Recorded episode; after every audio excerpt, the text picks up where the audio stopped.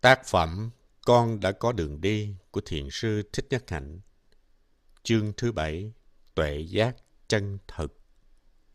Phần tiếp theo.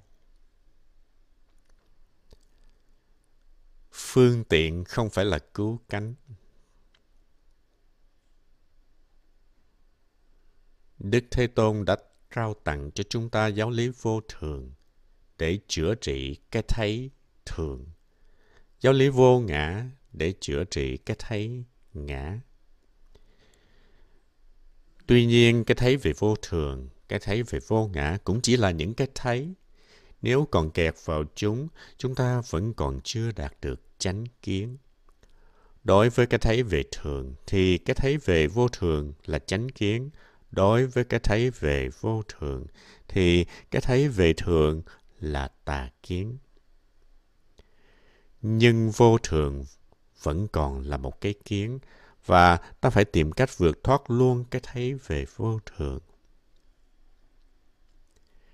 Chánh kiến theo tinh thần của đạo Bụt là vượt thoát tất cả những cái thấy. Tức là cái thấy về thường là tà kiến, mà cái thấy về vô thường cũng vẫn còn là tà kiến, vì nó đối chọi lại với cái thấy về thường. Giáo lý Niết Bàn, vô ngã, chuyên sinh mà Đức Thế Tôn để lại cho chúng ta được ví như ngón tay chỉ mặt trăng. Ngón tay không phải là mặt trăng, nhưng nếu nương vào hướng chỉ của ngón tay, ta có thể thấy được mặt trăng. Mặt trăng chính là chánh kiến, còn ngón tay chỉ mặt trăng là phương tiện. Trong Kinh Kim Cương, Thế Tôn đã ví giáo pháp của Ngài chỉ như là chiếc bè dùng để qua sông. Chiếc bè hoàn toàn không phải bờ bên kia. Vô thường, vô ngã cũng có thể được coi là chánh kiến, nhưng nó không phải là bờ bên kia. Nó chỉ là phương tiện để đưa chúng ta đến bờ bên kia. Tinh thần của đạo Bụt là phá chấp là không bị kẹt vào cái thấy nào cả. Và tinh thần này cũng là tinh thần khoa học. Khi có một cái thấy nào đó, ta đừng cho rằng nó là chân lý tuyệt đối. Kẹt vào nó rồi thì không thể đi tới được. Tương tự như việc đã leo lên cái nấc thang thứ tư và cứ nghĩ rằng đó là nấc thang cao nhất, cho nên cứ ôm khư khư lấy cái nấc thang thứ tư mà không chịu buông bỏ. Do đó tự mình đánh mất cơ hội leo lên nấc thang thứ năm. Buông bỏ được nấc thang thứ tư, đó gọi là buông bỏ tri kiến, là phá chấp. Kinh Bách Dụ kể rằng có một thương gia nọ rất mực thương yêu đứa con trai duy nhất của mình. Trong một chuyến đi buôn xa, ở nhà bọn cướp đã đến cướp toàn bộ gia sản và đốt cháy gia trang của ông. Khi trở về, trước cảnh đổ nát, ông phát hiện một xác trẻ thơ bị chết cháy đen. Ông tin chắc rằng đây là xác đứa con trai duy nhất của mình. Ông vô cùng đau đớn. Ông làm lễ hỏa thiêu cho cái xác ấy. Tro còn lại được ông cho vào cái túi gấm và luôn đeo bên mình. Ông tin rằng đây là tro cốt của con mình. Nhưng sự thật, đứa con trai của ông vẫn còn sống. Cậu bé thừa lúc bọn cướp sơ hở đã trốn thoát được và tìm về ngôi nhà mới dựng lại của cha mình. Có một đêm, trong lúc người thương gia đang ôm túi tro và rưng rức khóc nhớ con, thì cậu bé gõ cửa. Ông ta hỏi, ai đó? Đứa con trai trả lời, con đây, con là con của cha đây. Nhưng ông ta không tin Mày là cái đồ lường gạt. Con của ta đã chết từ lâu rồi, hãy đi đi. Ông ta nhất biết, không chịu mở cửa và con trai của ông buồn bã bỏ đi. Lần này, ông đã thực sự mất con. Sau khi kể xong câu chuyện, Bụt kết luận rằng có người cứ chấp vào một cái thấy mà họ cho là chân lý. Vì vậy khi chân lý đến gõ cửa thì họ lại không thèm mở cửa. Đây là kiến thủ. Sự thực tập quan trọng nhất của Đạo Bụt là phá chấp. để đừng bị kẹt vào một cái thấy nào, dù đó là cái thấy vô thường, vô ngã hay là duyên sinh. Kinh Bảo Tích thì nói về không. Đức Thế Tôn thấy rằng có quá nhiều người kẹt vào cái thấy về có, cho nên mới trao cho họ cái giáo lý về không để đối trị. Nhưng khi thoát khỏi cái thấy về có rồi, thì họ lại bị kẹt vào cái thấy về không. Do vậy, Kinh Bảo Tích mới có câu, thà bị kiến chấp về có nhiều như núi, còn hơn là kiến chấp về không chỉ một mảy lông. Vì kiến chấp về có còn có thể thoát ra được nhờ vào cái thấy về không, nhưng kiến chấp về không thì rất khó để mà thoát ra. Cái thấy về không là một phương pháp biện chứng ở trong đạo Bụt. Triết gia Hegel cũng đã từng khẳng định bất kỳ quan điểm nào cũng tồn tại mâu thuẫn nội tại. Tức là nó có phần chân lý nhưng cũng có phần sai lầm. Quan điểm của triết gia này rất gần với lại quan điểm của đạo Bụt. Khi một chính đề được đưa ra, người ta có thể đưa ra một phản đề để chống lại. Phản đề được đưa ra sẽ chữa lại được chính đề. Do vậy, phải biết dùng phản đề để đưa chính đề đi lên và cuối cùng đi đến tổng hợp đề là sự kết hợp giữa chính đề và phản đề. Thí dụ như trong một buổi họp có người đưa ra ý kiến A, nhưng có người lại đưa ra ý kiến B vì nhận thấy ý kiến A còn yếu kém. Ý kiến A và B chống đối nhau như mặt trời và mặt trăng. Ta có thể phải bỏ phiếu tán đồng cho ý kiến A hoặc là ý kiến B, nhưng ta cũng có thể đem ý kiến A dung hợp với ý kiến B để đi tới ý kiến C. Đó là là kiến hòa đồng giải. Đưa ra được ý kiến C sẽ khiến cho mọi người được hoan hỷ. Nếu vẫn chưa cảm thấy ý kiến C hợp lý thì vẫn có thể đưa ra phản đề D. Sự dung hợp giữa C và D sẽ đi tới E nếu với ý kiến E mà ta vẫn còn chưa thấy ổn, vẫn còn điều mâu thuẫn, ta sẽ có được cái thay mới. Quá trình này gọi là biện chứng pháp. Trong đạo Bụt cũng có biện chứng pháp. Nếu coi chính đề là cái thấy về thường, Bụt đã đưa ra phản đề là cái thấy về vô thường. Nhưng Bụt có dạy, vô thường chỉ là giáo lý đối trị với sự vướng mắc vào thường. Nó cũng chỉ là một cái thấy thôi. Do vậy mà phải vượt luôn cái thấy ấy. Trung quán luận có nói rằng ta có những cái thấy và thường bị kẹt vào nó. Ví dụ như nói về chuyện sinh diệt. Nếu đứng về hiện tượng giới á, thì vạn vật dường như có sinh có diệt. Nhưng đứng về phương diện bản thể thì vạn vật không sinh không diệt hoặc đứng về phương diện vô thường, vô ngã, thì vạn vật dường như có sinh, có diệt. Nhưng đứng về phương diện niết bàn, thì vạn vật không sanh, không diệt. Như vậy làm sao dung hòa được hai cái thấy có vẻ như mâu thuẫn này? Biện chứng pháp của Ngài Long Thọ có thể giúp cho ta đi từ hiện tượng giới đến bản thể giới. Chương đầu của Trung Quán Luận nói về chuyện vô sinh, Long Thọ đặt câu hỏi. Sự vật tự nó sinh hay tha sinh? Ví dụ như đó hoa tự nó sinh ra hay do một cái khác sinh ra? Vũ trụ tự sinh hay do cái khác sinh ra? Cái khác có thể là Thượng Đế. Ngài Long Thọ đã đề cập đến các mệnh đề. Sự vật tự nó sinh hay do cái khác sinh? sự vật vừa do mình, vừa do cái khác sinh, hoặc không do nguyên nhân nào hết kết luận vô sinh và sinh chỉ là những ý niệm rõ ràng ngài long thọ đã dùng biện chứng pháp để đưa đến kết luận sự vật vô sinh đạo bụt khuyến khích sự khám phá, tìm hiểu liên tục không ngừng nghỉ. Do vậy, thái độ của người Phật tử phải cởi mở, đón nhận, đừng để bị vướng vào bất kỳ cái thấy nào. Kẹt vào bất kỳ một cái thấy nào cũng khiến cho ta trở thành độc tài, cố chấp, giáo điều.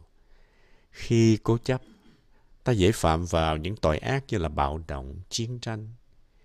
Ý thức để không kẹt vào những cái thấy là điều mà giới luật ở trong đạo Bụt rất chú trọng. Hẳn nhiên chúng ta cần có một cái thấy, nhưng phải khéo léo khi sử dụng nó, đừng để bị kẹt vào nó như là một chân lý tuyệt đối. Bụt cũng dạy là ta cần chiếc bè để qua sông, nhưng đừng lầm tưởng chiếc bè là bờ bên kia. Ta cần ngón tay để thấy mặt trăng, nhưng ngón tay không phải là mặt trăng. Cái thấy của khoa học đang gần đến sự thật.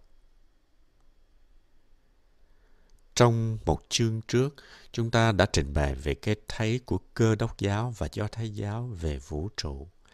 Và nền đạo đức tôn giáo phần lớn được dựa vào những cái thấy ấy. Nhưng có những cái thấy mà khoa học cần đi tới với tôn giáo, hoặc là tôn giáo cần đi tới với khoa học. Ví dụ có quan niệm cho rằng không còn gì nữa sau khi chết quan niệm này trái chống với tinh thần khoa học hoặc lại có quan niệm những nguyên nhân đưa tới sự xuất hiện của con người không tiên liệu được con người sẽ đi về đâu và làm được cái gì quan niệm này lại trái chống với tinh thần của tôn giáo bởi vì tôn giáo cho rằng thượng đế sáng tạo ra vũ trụ này để làm chỗ ở cho con người Chúng ta có thể coi vũ trụ quan của tôn giáo là một chính đề, vũ trụ quan của khoa học là một phản đề và cần đưa ra một hợp đề.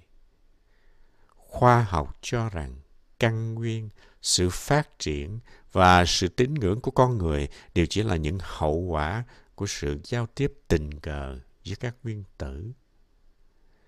Trong khi đó, tôn giáo nói sự việc này có chủ đích, có chương trình đàng hoàng chứ không phải tình cờ. Khoa học lại nói không có chương trình, không có mục đích gì hết, chỉ có luật tiến hóa của sự sống thôi. Và sự tiến hóa của sự sống thì hoàn toàn căn cứ trên sự tình cờ. Đạo Bụt nói gì? Đạo Bụt nói rằng không có một đấng thượng đế tạo ra mọi vật, nhưng cũng không giải thích bằng sự tình cờ. Trong đạo lý duyên sinh, mọi sự vật hiện tượng đều có nguyên do hết. Những hành động, lời nói và suy nghĩ đều tạo ra một nguồn năng lượng. Và nguồn năng lượng này điều khiển, làm biểu lộ ra những hình ảnh của sự sống, những phương diện khác nhau của sự sống. Như vậy, có một năng lượng điều khiển, chứ không hoàn toàn do sự tình cờ. Như đã nói ở trên, có quan niệm cho rằng chết là hết, không có tư duy, cảm thọ nào của con người tiếp tục tồn tại sau khi xác thân tàn hoại. Cái thấy này, Đạo Bụt gọi là đoạn kiến. Cái thấy đoạn kiến trái chống với cái thấy thường kiến.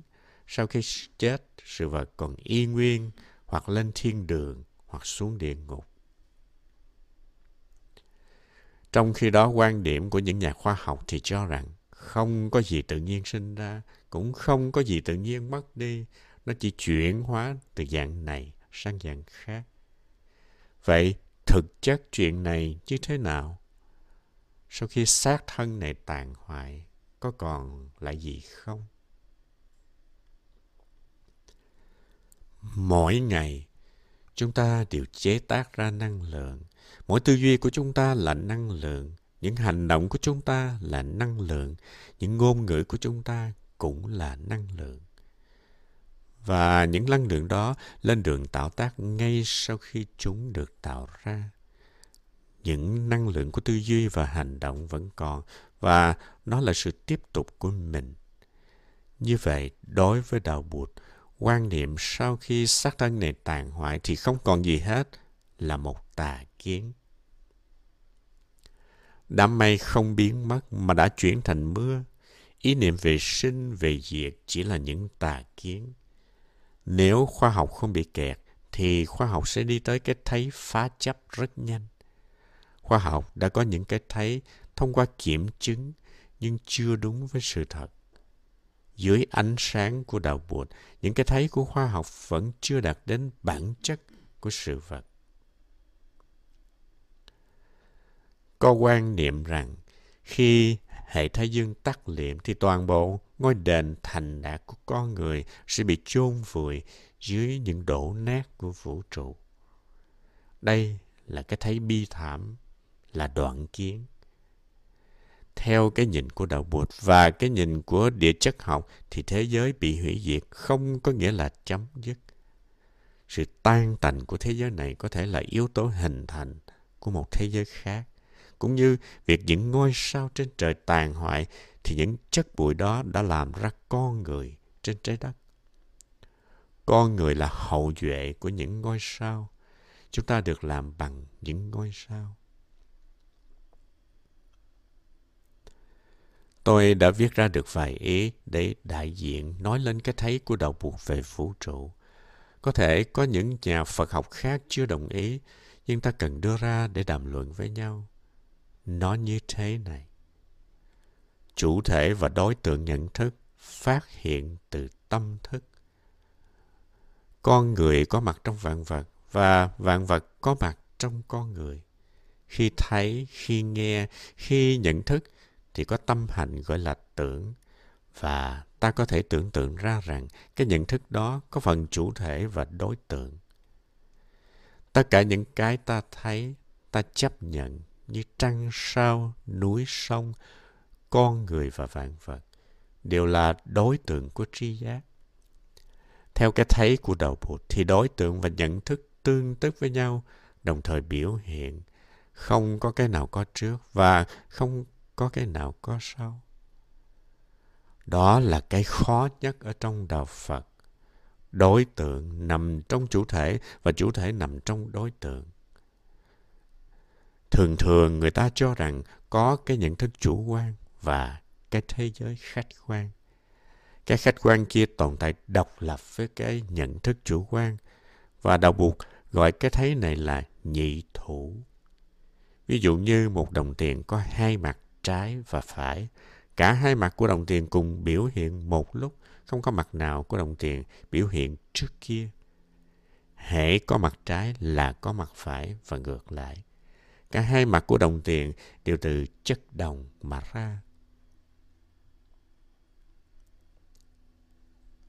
Khoa học nguyên tử bắt đầu thấy được cái mà ta thường gọi là vật chất có mang tâm thức con người. Kinh Kim Cương có nói, con người có mặt trong vạn vật và vạn vật có mặt trong con người. Kinh còn dạy ta phải lấy để ý niệm con người và vạn vật, không có gì dính dấp đến nhau. Theo khoa học, con người là sinh vật xuất hiện trễ nhất ở trong lịch sử của sự sống. Nếu không có khoáng vật, thực vật, thì làm sao có con người? Như vậy con người đã có sẵn ở trong khoáng vật, thực vật ngay trước khi con người xuất hiện trên hành tinh này. Và khi con người chính thức xuất hiện, vạn vật vẫn còn ở trong con người. Đây là cái thấy bất nhị của đạo Bụt. Ngay trong hai câu đầu của mấy ý mà tôi đã đề cập ở trên, ta thấy được sự tương tức, chủ thể và đối tượng nằm trong nhau. Đứng về phương diện tri giác thì năng và sở tương tức. Năng là chủ thể nhận thức, sở là đối tượng của nhận thức.